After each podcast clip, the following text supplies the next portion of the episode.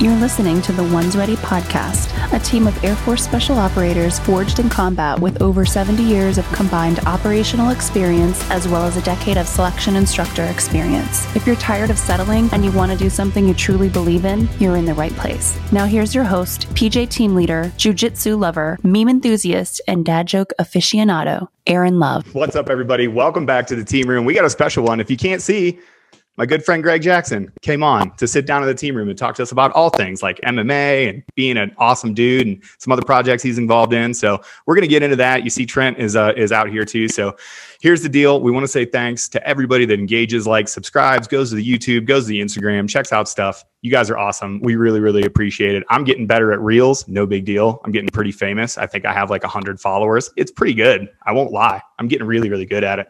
Greg even said I look great.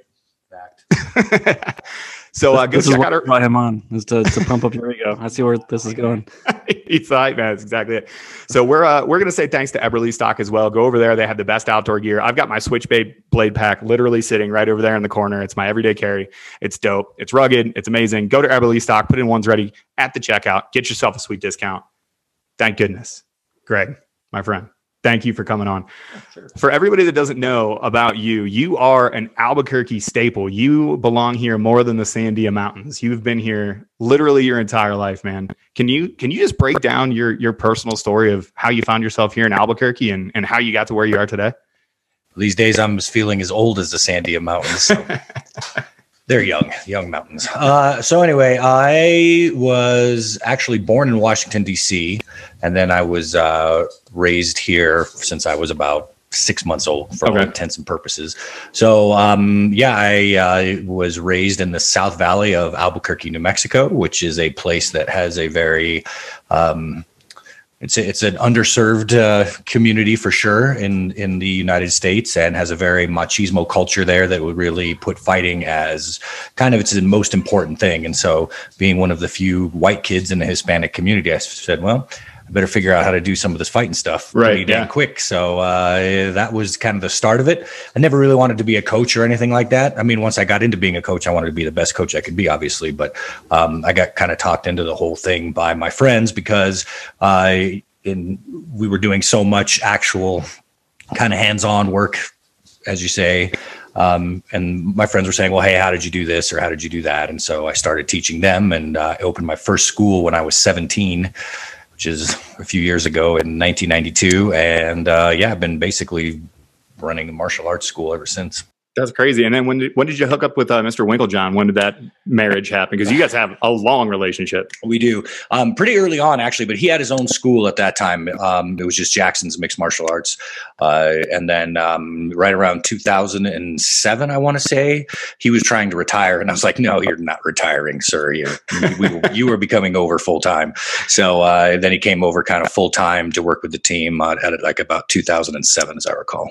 Okay. Okay. And then you guys have been together ever since. Yeah. Well, I mean, he's he really helped me out a lot in because again, you take kind of a raw street fighting kid, um, and had really helped a, a, lot of my striking, refined a lot of my striking, taught me how to set things up. Um, you know, uh, street fighting will make you lazy because you're fighting people that aren't as prepared as you are most of the time. Um, so you having you're not going to get to the next level there, right? You've got to get kind of a little bit more, uh, have protocols and ideas and these kind of things that are a little more conducive to fighting at a high level. And um, so he he really was one of the first people that helped me get to that next level. Nice, yeah. And there, there's levels. There's levels to everything. There's levels to this fight game. There's levels to SOF. There's levels to all this stuff. When did you guys move into the big building when um, downtown? Mm, I think that was five years ago. We moved there. It's okay. uh, it's a pretty large building, and uh, yeah, it's been really it's been really great. It's been a great journey. You know, I one of those things where I didn't know that I would end up here at all. I'm just very lucky that I did. Seriously, just lucked out that I got into MMA very very early on, um, and that people still want to come and train with a guy as old as the Sandia Mountains. so. one of the things that we, we always talk about on this show, and we, we talk to uh, our audiences, is mostly people I think that want to get into the, the SOF community and we talk about mental toughness a lot and how important it is. And and I think there's a lot of crossover between fighting and uh, and our community.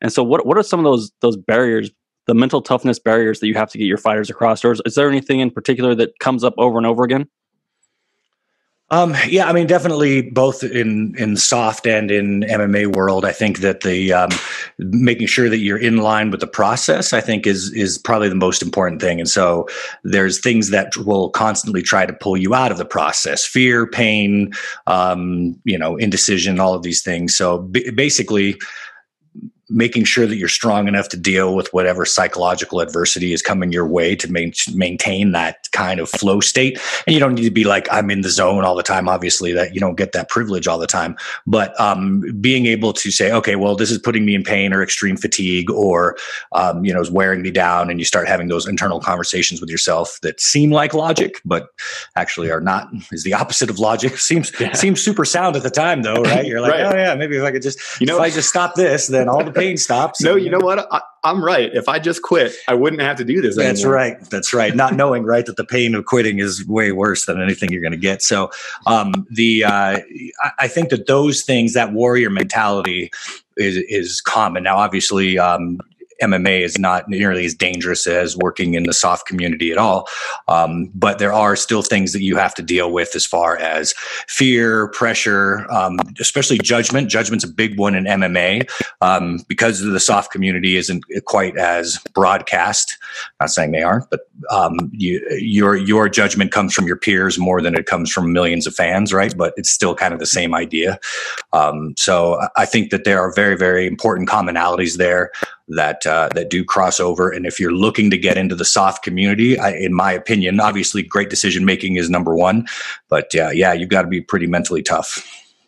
I, I couldn't even imagine like if if everything that I did was filmed and then having like you know 12 year old guys jump up on on the internet and be like this dude is an idiot he doesn't know what he's doing and he's weak like like i don't know nice Sorry, tack reload bro yeah uh, drive me nuts well and uh, jt and dizzy talked about it when he came on free range american the other day you know dizzy disaster uh, really put it out there he's like you know dudes with no resumes are out there critiquing like oh look at that lazy left hand be like bro have you ever been hit by a hook in your life like what are you talking about no. Well, I, I'm, oh, go ahead. I'm Sorry. no, I was just going to keep going. I'll just go down that caveat, that rabbit hole all day long. Did you just say I'll caveat that rabbit hole? That does not sound appropriate. I, I say as many words that I think are going to like tick you off as possible. You know, like okay. You don't even know what caveat so means, Trent. Like, so this is where my critique comes from. Is from Aaron, hundred percent of the time. That's right. That's right. Well, yeah. I mean, it, it there is the, the big difference, obviously, is that MMA is entertainment, and uh, what the SOF community does is uh, for something much greater than that. Uh, but yeah, it, it, you you do find these. Um, I think, in in my opinion, and what do I know about anything? But you get a lot of those the tactical nerds as well that are probably trying to tell you guys that have knocked on a few doors in your day what's going on. So you know, some of that's still the same. It still crosses over pretty well.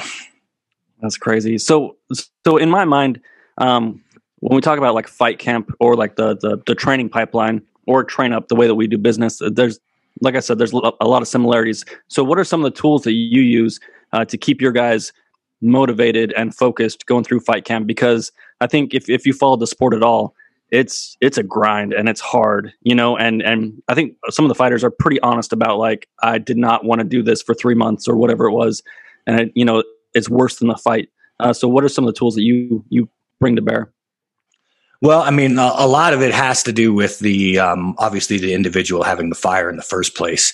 But listen, that's for me. That's a great way to figure out if the job is for you, really, because fighting is a job, SOF is a, it's all a job. So if, if the job is for you, then while you're going to have problems being motivated, you've got another layer underneath you that will keep you motivated if you don't have that out, out, right out of the bat, like right out of the go, then it really isn't the job for you. I would I would uh, say something else.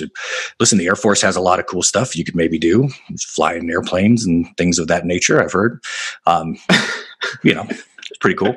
So it, my point is, is that you've got to come with something, right? Like you've got to come with some kind of determination. Now, on top of that, as you're going through, you, you have to remind yourself why you're doing it. In my opinion, like the reasons, the reason why is a big deal, and it's what you can anchor your mind to.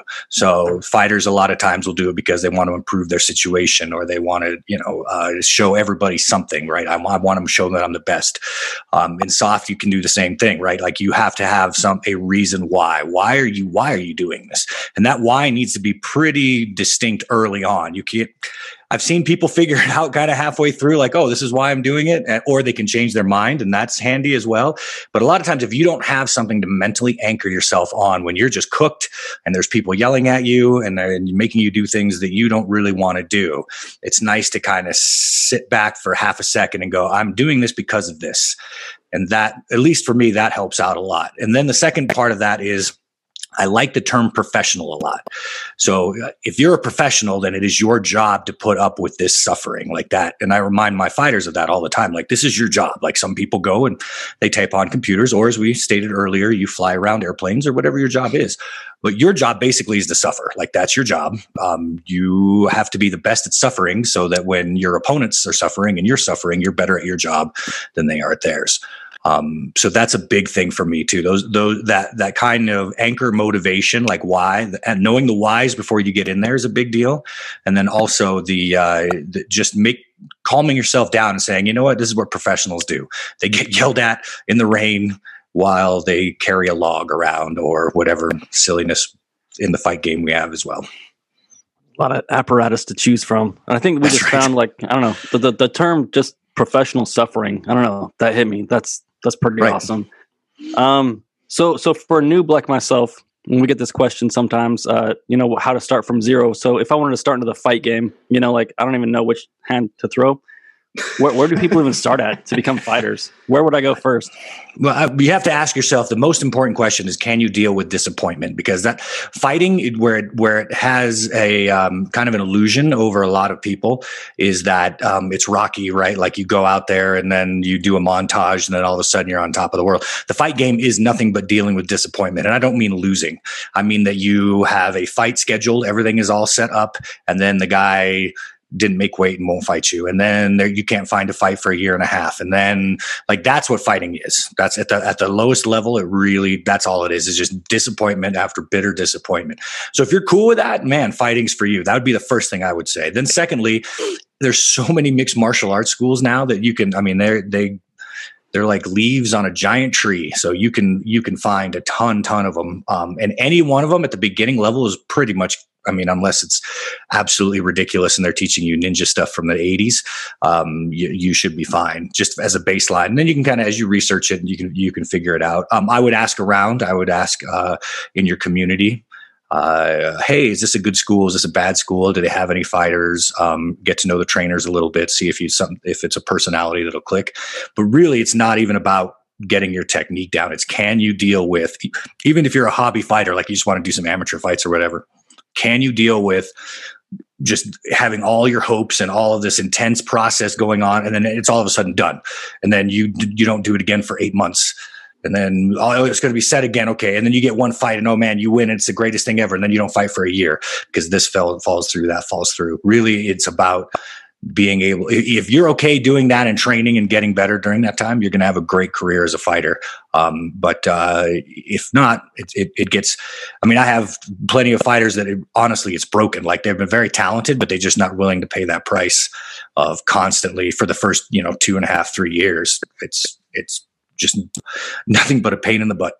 Well and it's got to be so much luck too you know, having having everybody make weight, having all those things line up, having the promotions actually fall in line. Like there has to be, and it, it, has to suck for you as a coach too to see a fighter that you're like, Jesus, if he would just get a break, if he would right. just let this line up, like yeah, it, there is a lot of that, and it happens a lot. The I think the most important thing uh, that as a coach and a, and a fighter as well uh, in those in those early years is just again giving yourself and i'm going to sound like a broken record here but if you're all right with the process because really it's only 15 minutes it's hurry up and wait, like the SOF game, like all the games, right? It's like you get in position and nothing happens. And then you go and everything you go and they're knocking on door, and nothing. And then all of a sudden everything happens. Yeah. And the, but it's only 15, 20 minutes and in, in 25 minutes in the fight game. And you know, you're you're not going to be in a in a firefight that's probably more than a week long. Probably messed up something really bad if you're in that kind of a situation. Right. So uh, you know, it's a small amount of time that everything matters in and that's very addicting and it should be addicting but um, if you give yourself to the process and just treat that as another branch of, of your training and improvement that's how you usually can ride that stuff out at least in my experience. Got it. Well that's that's awesome and and that brings us to kind of like how we met So it was a couple couple years ago for people out there that don't understand or, or don't un, like aren't tracking it. Every single squadron usually has what they call an honorary commander, uh, an honorary commander. So it's somebody that you look out in the community and you're like, man, this guy upholds our ethos. This guy upholds our morals and, and the things that we want, and we connect with them. And you ask them to be your honorary commander. Sometimes it's a throwaway position. For us at the schoolhouse, we it was definitely not a throwaway position. this was one of those things where you know I'm happy. I'll, I'll throw BC's operator initials out there because it was it was his idea. It was not mine, but I was just glad to kind of kind of be there. But we approached you, and uh, it was probably like 2015. 2015 to be the honorary commander of the PJ CRO Schoolhouse, and you've been the honorary commander since then. Can you kind of like walk us through what that like? Because I'm sure you get like crazy community requests all the time where they're like, "Oh, Greg Jackson," because you are a local celebrity. yeah, okay. yeah, uh, not much of a celebrity, thankfully. Um, yeah, I, I think that um, I because of the of the things that we have in common in in the fighting world and in the SOF world um, it was an easy fit for me. Plus um, i'm always looking for like my job has no social value. Like i have no relevance at all.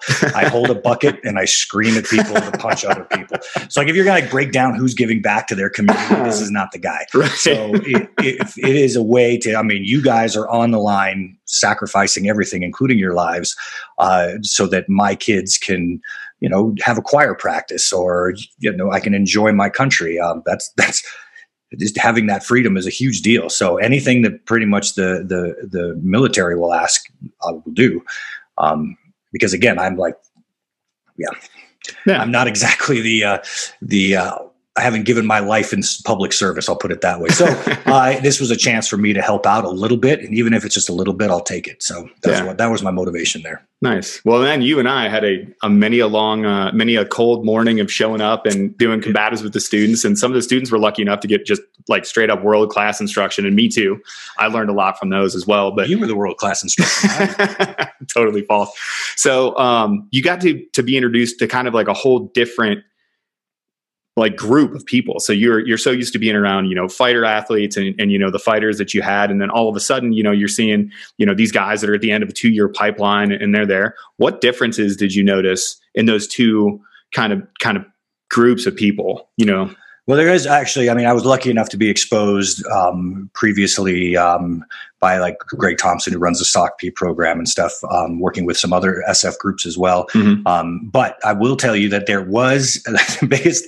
My fighters are going to hate me for saying this, but the biggest difference was usually an education level. Like um, not always, but um, the when you guys are doing your the PJ stuff, it's usually so. In other words, when your vetting process, you your vetting process usually isn't well, can you throw? Can you fight really well? Right. Like you have to what, hold a bank account, whatever it is. Um, you have so, to hold it. Right. Whatever. No, you know how to calculate yeah, your taxes. No, really? No. Like not even that. But like, so uh, some of my fighters are very, very smart people, but some of them are just like they. No one's ever. It's not their fault. There's no one's ever taught them how to I don't know how to do a bank account. Like yeah. I don't know how to treat people. I don't know. Like a lot of them have come from very um, uh, hard circumstances, but they didn't have the military saying, okay, these are the things that you need to, you need to get up, make your bed. You know what I mean? Like you don't have that.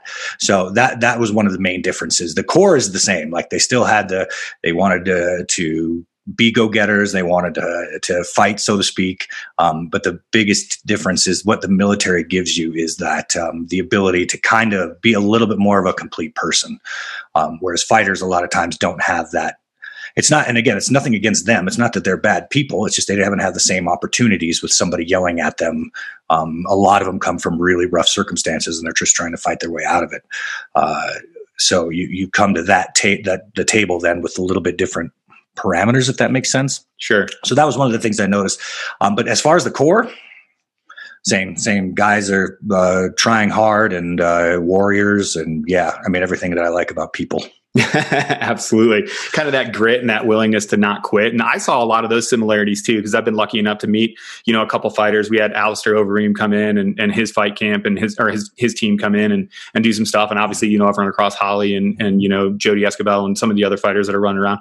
So I noticed a lot of those similarities as well, those those personality traits. And I think a lot of our listeners are going to really resonate with like they're fighting to change their lives too. Like right. we know we know PJs and SR guys and controllers that have literally lived in in cars and been homeless and they've just been like this is it this is my shot. Like I've got to go. And that typically drives them, you know, really, really hard to, to achieve those things. So, um, moving on, like one of my favorite things about being an instructor was going to the graduations. As the mm-hmm. honorary commander, did you do you remember your first graduation to where you were like, okay, this is a thing now? Yeah, um, it was really cool. Like, uh, just I mean, you how many so many years, and you guys as PJs, you have to have so many skill sets. Holy cow! Like, yeah, yeah like I don't, yeah. It, it is impressive the amount of things that you guys need to know. Um, and so just to watch all the, you know, year after year of training and getting beaten down, and then just to see that elation in that, uh, um, graduation ceremony. And I will say uh, the guys are, you know, the the boys and those of you guys who've graduated PJs, you know, you guys are all kind of cool, calm, and collected up there. Somebody will say something funny once in a while, but for me, it's really the families that I love. In the background, the families will be hooting and hollering, and they're mm-hmm. just so proud of them. And uh, so hearing that pride, so you're, you're my back will be to the audience, and my I'll be facing obviously the the. Uh, graduates and you can feel like a wave of pride just behind you. And in in a sense for me it was it was almost allegory for the pride of, this, of the country you know what i mean? Like you have this we are proud to have you guys represent us. And so when you feel that power it gives me goosebumps now. When you guys when you feel that power behind you and then focused up on the on those graduates i think that's a very that's an incredibly powerful experience for me now, and of course, as a PJ, and you're just out of just training after training after training, and now you got to graduate. So you're, bro, I'm calm, cool, and collected. I, you know, I got they're up there, and maybe they're feeling it, but they're keeping it in because they've been dealing with fear and all yeah. this stuff for so long that it's. I think it's a lot hard to, and it's not appropriate for them to release it and running around throwing their braids down going on the man like probably not the place well i mean but, uh, I, I did but i'm a terrible right. person i mean I, I couldn't believe it i was like man not only did i graduate but you, you feel that that's a great way to describe it because you can feel when when i was on that stage when i was graduating from the apprentice course and i was like holy cow this is the end of a two year you know for me it was longer because i tried once and you know i included that whole five year process right. for me but you can you could really feel that um, that that pride or that that wave and and sitting up there too you're trying to like you're still a student so you're not trying to act up and get in trouble. But man yeah i was i was pumped. I was pumped about that. I think that's really cool and i think that's something that um, if you haven't experienced it you can describe it to people but they'll never really get it right? It's something that sets uh, you you apart because you went through this journey. Other people aren't in that in that warrior's journey with you except that your guys around you. And I think that that's a very powerful thing. And I think it's very necessary for a lot of young guys. So if you can swim and you can do any kind of like, hey, is he sick? Yeah. Maybe I should give him this medicine, then go be a pararescueman because uh, you're good to go. Jumping out of airplanes is easy. They always, the ground is right there. Swimming for me is much harder than jumping out of airplanes. Trust me, get good at the swimming.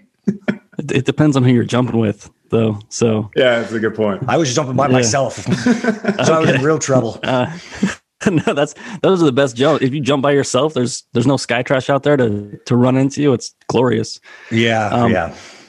But I, I, think I think some of the th- one of the things you said about the families, uh, I think some of that is just that release of of stress. You know, it's it's like watching a fighter in the cage as their coach or their family member. They've been following these guys for two two and a half years and and going along with all their struggles, and the family knows that there's a very real possibility that these guys are not going to make it. They're not going to fulfill their dreams. Uh, you know, like, and so I think that it all culminates at that graduation moment. It's just uh, you know, I think they're just relieved as much as the the students are, because uh, you know, uh, if you care about someone, you want you, they're going through all this suffering, and you don't want them to fail. But the reality is, you know, there were nine out of ten guys that that didn't make it to that stage, so it's a uh, pretty special. But I mean, that's a that's a crazy attrition rate that you guys have. Crazy. Yeah. Yeah. Well, speaking speaking of attrition rates uh, in Hollywood, I hear it's really hard to make it but I've also heard that you've been involved in all those projects. Dude, my segues are the worst. The worst. Trent, you are my hero now. that was the biggest. That was the most important pivot I've ever. That was pretty good. That was a ta- that's a tactical easy. pivot tactical pivot. I couldn't think of a, a, good way to segue. I was like, uh, Trent, I, I, love it. How do we start My talking man. about Hollywood movies? I Trent know, segues I, like a flashbang. no way, dude. Trent, you are. I'm meeting you. You're my hero, Trent. That's awesome. that is so good. Uh, yeah, yeah. So Hollywood uh, is um, a very I think it's a very hard place if you are an actor. Again, the attrition rate there. Um, the great thing about being somebody as ugly and dumb as I am is that I get to go and do fun parts of it but I don't have to make a living at it. So there's not a lot of pressure uh, on for me. I've tried every job that I could do just to see what it was like. So I did a cameo uh, on a TV show. Um, I was a stuntman, just randomly tried out being a stuntman just to see how that was. You know what I mean? Um, and because if you know people, they're like, "Hey, you want to be a stuntman?" I'm like, "Sure." so, okay, uh, yeah, yeah. yeah. Um, you, you want to get set on fire? I mean, right. Yeah. So I, have helped with the writing, uh, fight choreography. So it, it's been a real fun kind of journey just to see on the inner on the other side of entertainment um, what it's about uh, what are the similarities. I'm a guy that's always looking for like if i listen to music i'm listening for rhythms and structures that maybe help me in combat. Um, same thing with like directors. Like when i when i talk to directors i like to say well, how do you get people to focus in on these key points then I take that as a fighter and say, okay, or as a coach and say, okay, how can I get my fighters to distract the guy over here and hit him over there? You know what I mean? Like, so I'm always looking for these commonalities, um, which is why I do it. The stuntman I just did to, again, to see what it was like, but all the rest of the stuff that I do, I'm always looking at structure and uh, that kind of enlightenment, because I think in order to, um, like one of your, uh, one of your famous people and one of my heroes, uh, Boyd, um, you, you want to be able to, uh, to, go outside of your art, these unreachable truths, right? Like it's uh, a little bit like Gödel said, right? Like you want to get these truths that are outside of the system that you have to find more truths. So I'm constantly trying to look out. Uh, and that's actually what got me into working with the SOF community is I was trying to way back, I was trying to figure out uh, what what are these underlying strategical principles that you use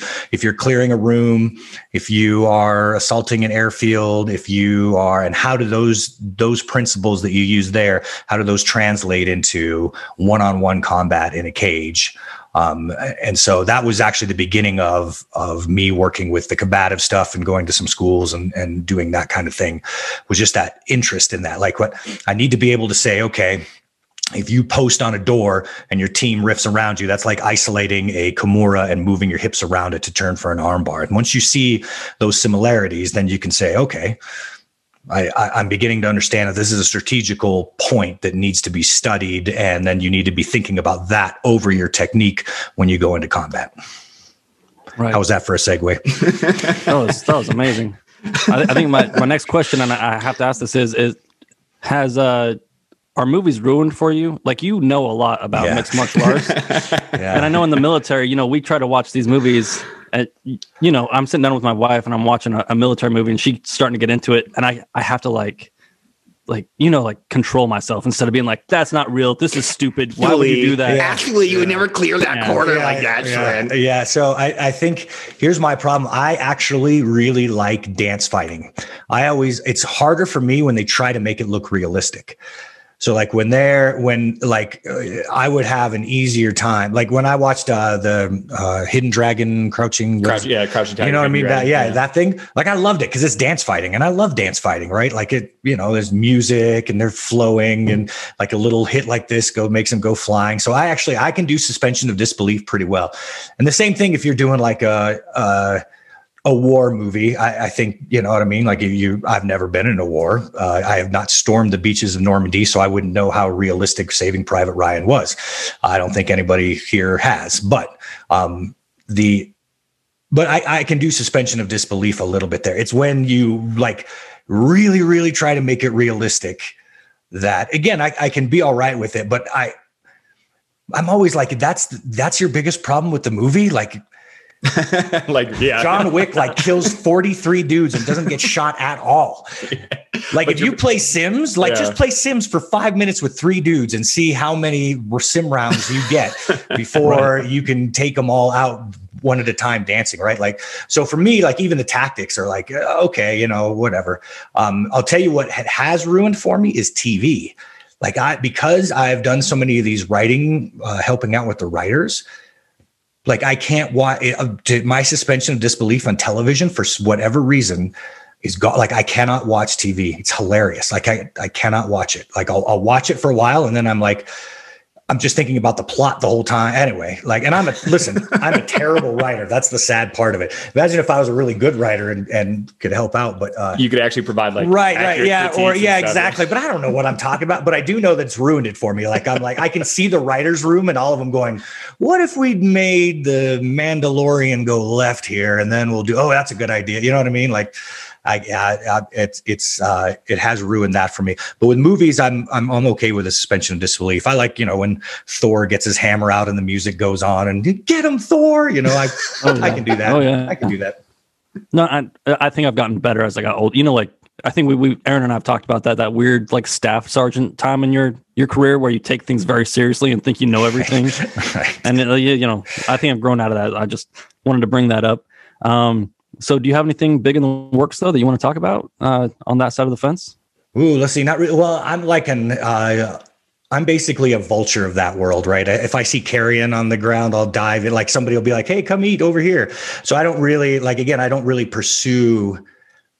I, you know, my friends that work in that industry will come and say, "Hey, will you help me do this?" Like um, for that Range 15, which was um, uh, Tim Kennedy and all those guys basically did that movie, and it was a great movie. And Randy Couture and uh, all these Medal of Honor winners in there, and say it was hilarious. But anyway, they were like, "Hey, um, our fight choreographer dropped out. Can you come in three days and do every fight scene in this movie?" Uh, yeah. So yeah, I was like, okay. Like, yeah. So yeah, so I got on a plane and basically didn't sleep for a couple days. And and uh, the highlight of that trip though was uh, Danny Trejo. I got to do a fight scene for him, and that was pretty cool because that dude's like a legend, right? Yeah, how cool is that? Um, and mind you, they weren't good fight scenes. You can watch the movie, but uh, they were. It was super fun to do. So it's always things like that where you're like, oh, you know, so and so has a project. Do you want to come and, and help them out? And I'm, I'm sure, just to, for the experience of it, I'll say, sure, I'll, I'd, I'd love to do that. So it's always in that way where where somebody says, okay, we're doing here's another MMA movie or here's another MMA show. Um, but I was really lucky. I got to do a lot on the Warrior movie. Uh, I got to do a really lot on the Kingdom TV show. So uh, I just luck, man. Just the right place at the right time. And so I realized what a jerk I sound like saying that because there's actual real actors that are like, "Oh, must be nice," and that actually ran into it. I was doing a cameo as myself because I man, I, I I'm not an actor. Like I'm played not, yourself. I played myself and didn't do it well. I was either. to say, like you, you're like Charlie Chaplin when he placed Right. third in a Charlie Yeah. Chaplin lookalike contest. exactly that. Well, anyway, You were the third choice for Greg Jackson. And they gave me a script. I'm like, I'm not going to remember this. Like, I'm a terrible actor, like terrible actor. So I'm like, I'll just say what I would say in this situation, right? Like, I, I, I'm like remembering lines, and I don't like the attention of the camera. I'm even doing podcasts. I'm kind of uncomfortable, you know. I just don't like Mhm. the attention.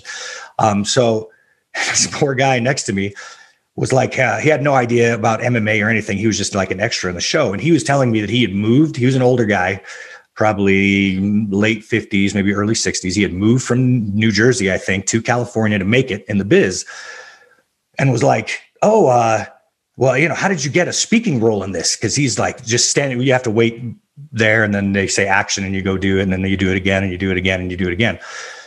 And I was like, ah, you know, I really, uh, really didn't try out for it. They just asked me to do it. And this dude got to say he got mad at me was, he was like, what? You didn't audition? what? Like he was furious with me. And I felt so terrible. I'm like, no, dude, it's like, I'm a, I'm a coach in this sport. And so it's like a cameo. So, and he wouldn't like, he was so mad that, that my words weren't making sense to him. Oh, He- and no. the whole time he was just giving me the, Like, no, that character over there is based on me. Like, right. Yeah. You don't want to be like, I'm a somebody. Like, No, well, that and just like like that guy is working hard. So I apologize to all the actors out there that are trying to work hard. It's not you do a job I could not do. I am not an actor. I do not like being in front of the camera. I would be a terrible thespian. Um, I wouldn't be able to enunciate to the back row. yeah, it's it would be bad. jeez you you ready for another terrible segue? Yeah, let's do so it. like just like Danny Trejo and being surrounded by all those amazing like Hollywood types, what's it like being in the gym every day surrounded by some of the best fighters in the world? oh, you're the worst. The worst. I am nailing this. Trent, Trent, Trent, you need to be a writer. That's all I can say. that is so good. Now listen, the thing about that is, is that I you have to separate, and I get this question a lot. I have to separate myself as a fan. So as a fan, you would say, okay, all these guys and no, no, no, but like it's my job to tell them what to do. So even though I'm a fan in my heart, like I love watching them do what they do, they're just normal. Like that's my coworkers, right? Um, again, think about all the amazing dudes you guys know, and uh, you'd be like, man, what is it like? That guy had six saves and got shot. Like, and you're like, yeah, he's a good dude. I went through the pipeline with him. Yeah, he That's threw up at my house one Right, time. exactly. He, You know he what I woke up with a traffic cone on his head when we were young, and he came over. So inside your heart, you can be like, "That's my boy." You know what I mean? You're so proud of him for doing all that stuff, and you can be, but you're not going to go, "Hey, um, can I get your autograph, please, sir?" And, you're, and it'd be like, because it, yeah, it would make him feel weird too. So that's that's the the um, the the short version of that. The long version of that is I still don't know why I'm there. Like I am a skinny white kid from the South Valley. I have no idea why anybody would want to work with me. I'm very glad for the last 30 years they have. I'm serious as a heart attack. I'm not false humble humility. Like I'm just lucky to be there. Really, I'm just just dumb, crazy luck that I get to be there and do. I I get to do what I love. I can work as much or as little as I want. I mean, I don't I don't understand how I got so lucky. I just I don't understand. I don't. I'm in I'm in a place where I'm like I, I yeah why why me why there's so much better. Uh, but I'll take it. That's for sure. Well, I have to I have to say as a as a fan, and I, I'm not just a, an MMA fan, but I've been you know I've I've seen you a, a number of times, and I'm I'm fairly familiar with with a lot of your work. I think one of the things that really struck me about you, and especially uh, when I was an instructor, is it seems like you really get to know your fighters, and you have different approaches for all your different fighters. Like the way that you corner, uh, like Donald Cerrone, is different than some of the other fighters. You know what I mean? And the way that you're able to get into their heads and and get the most out of your fighters and get them to stick to the game plan is something that is unique. And especially when you first started doing all this stuff, this wasn't normal across the board. And so I think watching what you were doing as a as a military instructor on the other side, it really helped me out in a lot of ways to to figure out like, hey, what's the process to get these people to do what I wanted to do? It's like, oh, like look at Greg Jackson. Like he seems like he knows all his fighters. He has different approaches for all of them, and then their their winning uh, their success uh, record is is ridiculously high coming out of Albuquerque. And so that's, I mean, you say you, you don't belong there, but I think you know you cracked a certain code and it works for you, and you are who you are, and that's why uh, you know everybody wants to come out to Albuquerque to train with you. That's my two cents on on that. I thought it was because I was really good looking, Trent. You are really good looking. Okay, don't good. you let him? thank- Don't yeah, you let him don't hype you up. Right. It's- yeah, it's no, it's been- good looks. It's good Look, looks. I don't put your calendar on the wall behind me for the podcast, but it's just there. Don't, don't worry about it. good. No, I mean it's very nice of you to say, um, and and I've been very lucky. I really have, um, and I really care about my job. I care about my guys and gals. Um, yeah, I've been I've been I've been lucky, and I'm also super passionate. I'm a uh, I'm a very passionate person, so it's helped out. Okay. So so who's the, the hardest to coach? Who I- is the hardest to coast? Uh, um, there's this guy, Aaron. Oh my God, he's terrible. Never takes input. He's not good at anything. I'll tell you what that's like. The other one too. It's like No, um, you know, uh, when they're hard to coach, it's usually on me because I feel like I haven't figured out. Speaking of cracking the code, like I haven't figured it out, and I don't click with everybody. There's fighters that uh, that like to be more screamed at and yelled at, and they're just that's just not my vibe. Um, so I don't click with ev- with everybody. Um, but I when it's somebody's hard to coach, it's usually because I haven't understood how to coach them yet, um, at least at that high level. Now, that is not true when you are, some people are just not coordinated or they have a lifetime of not being coordinated. Um, but I don't deal with that very much because I pretty much only deal with, with pretty good fighters these days. Um, but I will say that that being hard to coach isn't his problem or her problem. It's my problem.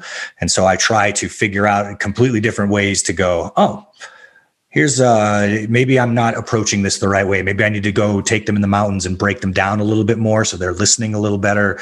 Um whatever whatever the solution may be but i actually really enjoy it when they're hard to coach because this makes it a challenge and i've got to figure out the problem Yeah, and I, I felt the same way as an instructor and, and as a leader, as a flight chief, as whatever it is, you know, position that I'm supposed to do. I'm like, why can this guy not figure it out? And I, as I've gotten older, it's because I'm not doing it the right way because I need to change my leadership style. Right. I can't yell at every. There are people that like I cannot yell at. Like my daughter, I figured that out early on. I, I cannot raise my voice at my daughter. I just have to explain to my daughter what's going on, and she'll be like, okay. You know, um, sometimes there is a place for yelling and being super directive and, and getting into somebody's chili. But a lot of times, like especially with with Holly, I know you worked a lot with like, you know, you she wanted to be first. She wanted that that blue ribbon. She wanted those things. So in the times of stress, and you could see it when you were cornering Holly, you just, hey, take a breath. You're good. Blue ribbon. We're there. We're going to keep pressing with this. I always thought that was a, a good approach to try to really get into somebody to get them to perform. Right. Well, it's about yeah. I mean, that is the cracking the so my job basically is I have to figure out what makes what what is a fighter afraid of and what do they do when they're afraid right? And it's obviously very similar to what you guys do. So um, you know sometimes the fighter is gassing out. They're afraid of that. Sometimes it's uh, being on their back too long whatever it is. Um, it's because that's what i do with when i break down opponents. When i look at okay who we're going to fight I have to see well where where are they weak mentally? Mm-hmm. where can we push them uh, so that we can win? Um, I, I, call it their teddy bear. It's the thing that they hold on to and like, sure, yep. Ever the world's crawling around me. Where's my teddy bear? right, right, They get scared and somebody tries to pull a guard or, or well, whatever it is. Right. Yeah. So, so uh, identifying that in your fighter as well, you can see the negative and the positive. Um, and so I, I, think that is one of my few talents is being able to read people in a way where I can figure out what they're afraid of and then also what, how to either get them over that fear or uh, help them along that journey of dealing with that. Well, and it, you're almost like reverse engineering their why. Like right, you're almost trying exactly. to figure out what no, what really drives is. them and how can I how can I get them to focus no, on that in the that's, moment. That's very insightful. It's exactly it. Oh, that was I, nice of you. I think some of that physical pain too, like you said, we, we use the same tools. You know, like I can yeah. I can make all that the background like the 800 voices in their head with enough pain I can make those disappear, and then it's just yes, you and me right. having a conversation. yeah, yeah, yeah. Uh, me saying this sucks, and you saying, "All right." Yeah, I, can, I can make the background noise go away very, very quickly. Yeah. Um, so I'm going to use a Trent flashbang transition here. So yeah. we we covered all the fight stuff. I want to start talking about some other projects that you're involved in, and, and, the number one, the big one for me that I that I love. I mean, I've had a chance to train, um, you know, with you guys and with the organization a time or two before. Is is the Deliver Fund? Mm-hmm. Can you talk about the Deliver Fund a little bit and what you guys are getting after? Well, Deliver Fund is a great organization um, founded by Nick McKinley, who was a uh, in the SOF community for years. He was actually a PJ himself, former J, yeah, yeah before he went to the uh, agency, um, and. Uh, he uh, really when he was downrange he saw like a lot of you guys do uh, a lot of kind of human trafficking stuff and when he came back to the united states he's like well i'd like to I'd like to give my continue my service, but to do that in in a way wherein I can stop this major problem, basically slavery. Um, mm-hmm. And then he educated himself as to and found out that in the United States it's quite a a large problem. And then, uh, being the brilliant guy that he is, he went about to fixing it. So I was one of the founding board members on that. Um, and uh, basically, they they're hunting down human traffickers. Um, so you guys can go and give to their charity. It's a it's a not it's a not for profit, um, but they it we're not like again, it's not Jason Bourne. You're not, right. there's not eight dudes kicking down a door, which I get asked all the time. Hey, next time you guys go kick down a door and shoot some traffickers, I'm in. I'm like, okay. like that's so not, that's, that's murder. It, yeah. we're in the United States. This isn't, uh, this is not downrange. We are here. Right. So, uh, what they do is they do on the Intel side, they do, they basically put these packages together and then work in conjunction with the police to, uh, uh hit packages a strong word again, but you want to put these packages together that the police then can execute. And, uh, you know, within the confines of the law, there's nothing they do that's illegal or we wouldn't be around very long. Right. Um, and then they also the second part of it is they train police officers how to identify human trafficking victims how to deal with them uh, victim services stuff so they're kind of a one one stop shop for all of that um, and it's been great to be involved with them um, i was uh, super proud that I could again I could give back to something um, and and help out. So uh, they they have done a great job, I think, and you can look up their website. Um, the Deliver Fund website, and they'll give you all the details of the amazing things that they do because it's constantly getting better and better. Yep. But uh, yeah, it, they they made it hard for human traffickers to be human traffickers. I'll put it that way. Because up until these guys, and there's some other organizations out there too. It's not like these guys are the only guys in town, but uh, human trafficking was not that. You, you, get away with it. The risk for a war dynamic. Not, yeah, they don't care. And it, it, was crazy too. I never realized before we got in the military. But I mean, in Trent, like, call me if I'm wrong. But I mean, our entire career, haven't we had to like learn about human trafficking? And there was, you know, until recently, we were always like, why am I taking this CBT? Why am I taking right. this training? Right. Like, is this that big of a deal? Well, then you deploy sometimes, and then you like you see some things that really raise your eyebrows. Then you get home and you start to see the same things. You're like not to the same scale, and you're like, hold on, man, like this might be a for real problem. And, and I'm so proud of Nick and the Deliver yeah. Fund dudes for for stepping up and you know you being involved in that was was awesome too. What was what was it like when they when they approached you? Did you were you were your eyes just like widened to it? So, yeah, I mean, I didn't, I wasn't aware of it, and I grew up in in in what would be considered the hood, mm-hmm. but uh, you're just not aware of the the dynamics and the organizational process that a lot of these um, uh, human traffickers possess. Um, so it, it was a super education for me. And then I always say yes because I have. I mean, that's the same reason I got into coaching is I have a terrible time saying no to my friends. like if you guys ask me to do something, I'm like, okay, okay, fine, I guess. let's go.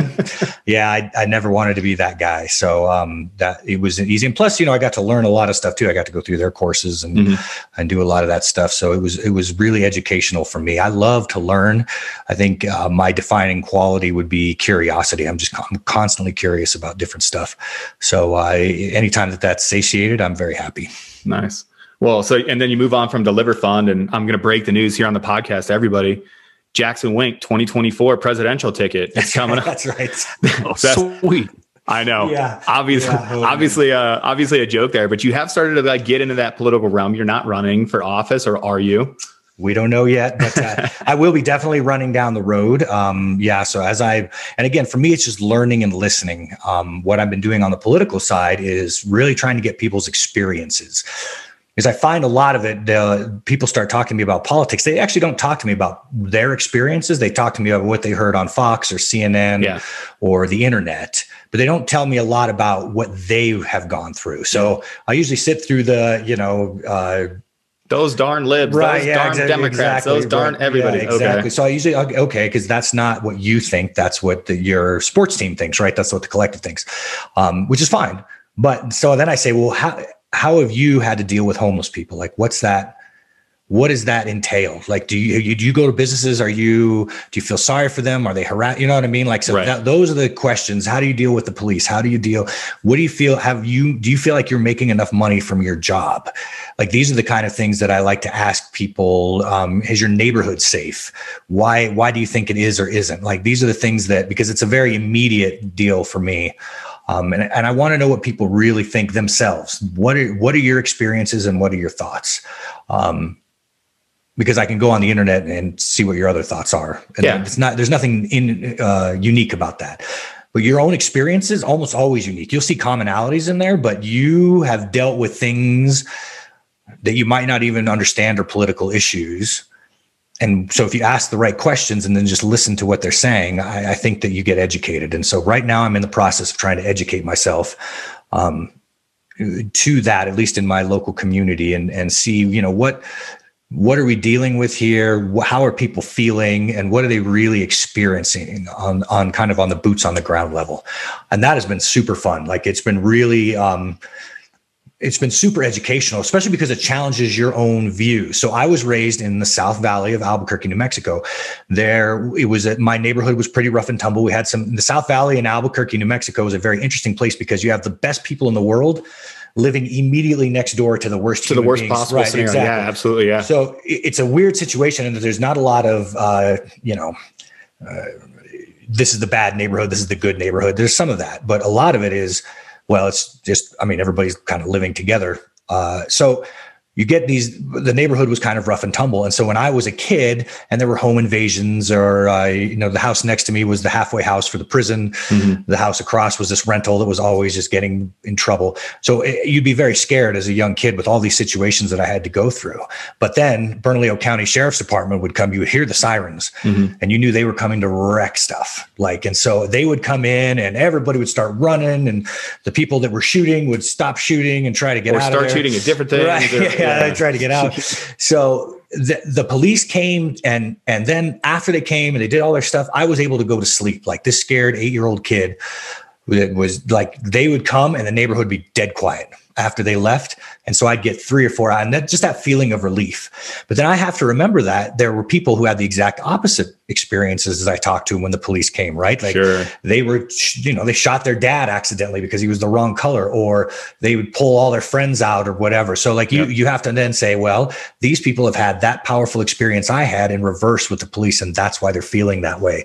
And so just understanding that I think is a super important uh, element to being a, a future politician. And so I'm trying to understand that. Yeah. Well, and man, I, I love like getting people to talk about that. Like, how does this affect you? Don't tell me, don't tell me what you think about the national politics. Like, okay, we have a homeless problem. What what do you mean? Right. How can, how have you that. tried to help? Like, what does Right. that what does that mean to you? Like, Right. that's a really you know fostering that conversation is something that people just aren't doing enough. Like people, it's it's just like the internet world, right? You don't want to be interrupted. You want to be able to put your little comment out and put it out there and be like, that's it. You don't want to have a conversation. Right. You want to you want to read what this idiot said, and say your own idiot thing, then you're like, ha, Right. I've solved it. Right, right. So I, for me, at least in my methodologies, I think I'm going to start with that. And so that's where I'm at. Nice, nice. Well, I can't wait to see where it goes. I'm super duper excited about it. We're going to bring it back to the to the whole Albuquerque and the and the PJ community thing. Like you have given back so much to this community, and so like I know you laugh and you say you haven't, and I can see it on your face, but you really have, and that's like that's why we wanted to to get on there. And and I know you've seen for a long time like where that PJ community is going. You know, with a lot of the a lot of the stuff. Like, how do you feel about um, just the pararescue community in general? Well, first of all, like it, pararescue guys to me are so damn cool, and I'll tell you why. Well, first of all, obviously, I mean, look at look at you two he's, right off the bat. he's an SR guy, but he does love PJ. but uh, it, Uh, I have a thing. It's weird. Whatever. so uh, um, the, the I think what one of the things that I really enjoy about them is that their motto, right? Like that is a very unique thing in in the special operations world. Like that your job is to go save people's butts. Like that's really cool. For me, it's it's such a unique and a cool thing that you get these personality types that go into that field.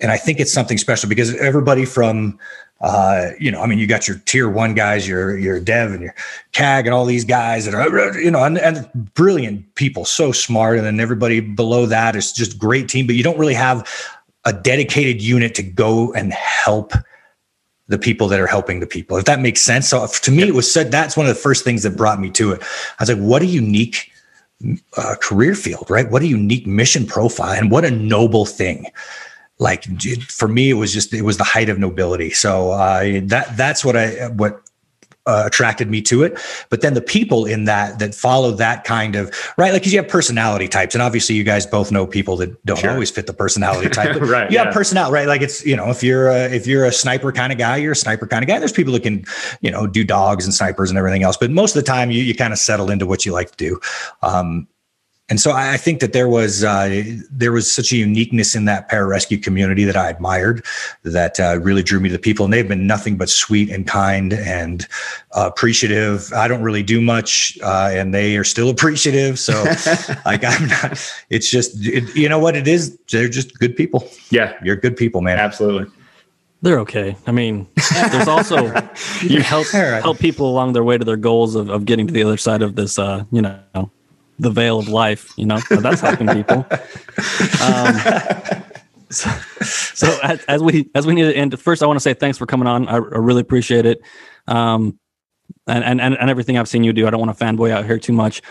But one of our final questions we always ask is: Say you have a person out there that's thinking about trying to get into one of these uh, career fields or communities. That's that's almost an impossible task, right? Whether it's being a, a pararescue guy, SR, CCT, SEAL, MMA fighter. What's your piece of advice for someone uh, that's out there thinking about uh, getting into this kind of uh, job? Uh, well, the best advice I can give you is stop thinking about it. Just do it. Like st- stop. Well, I could do this, and then maybe that. I don't know. Just stop. Go. Do it. Done. Like it's like reading self help books to get better at something.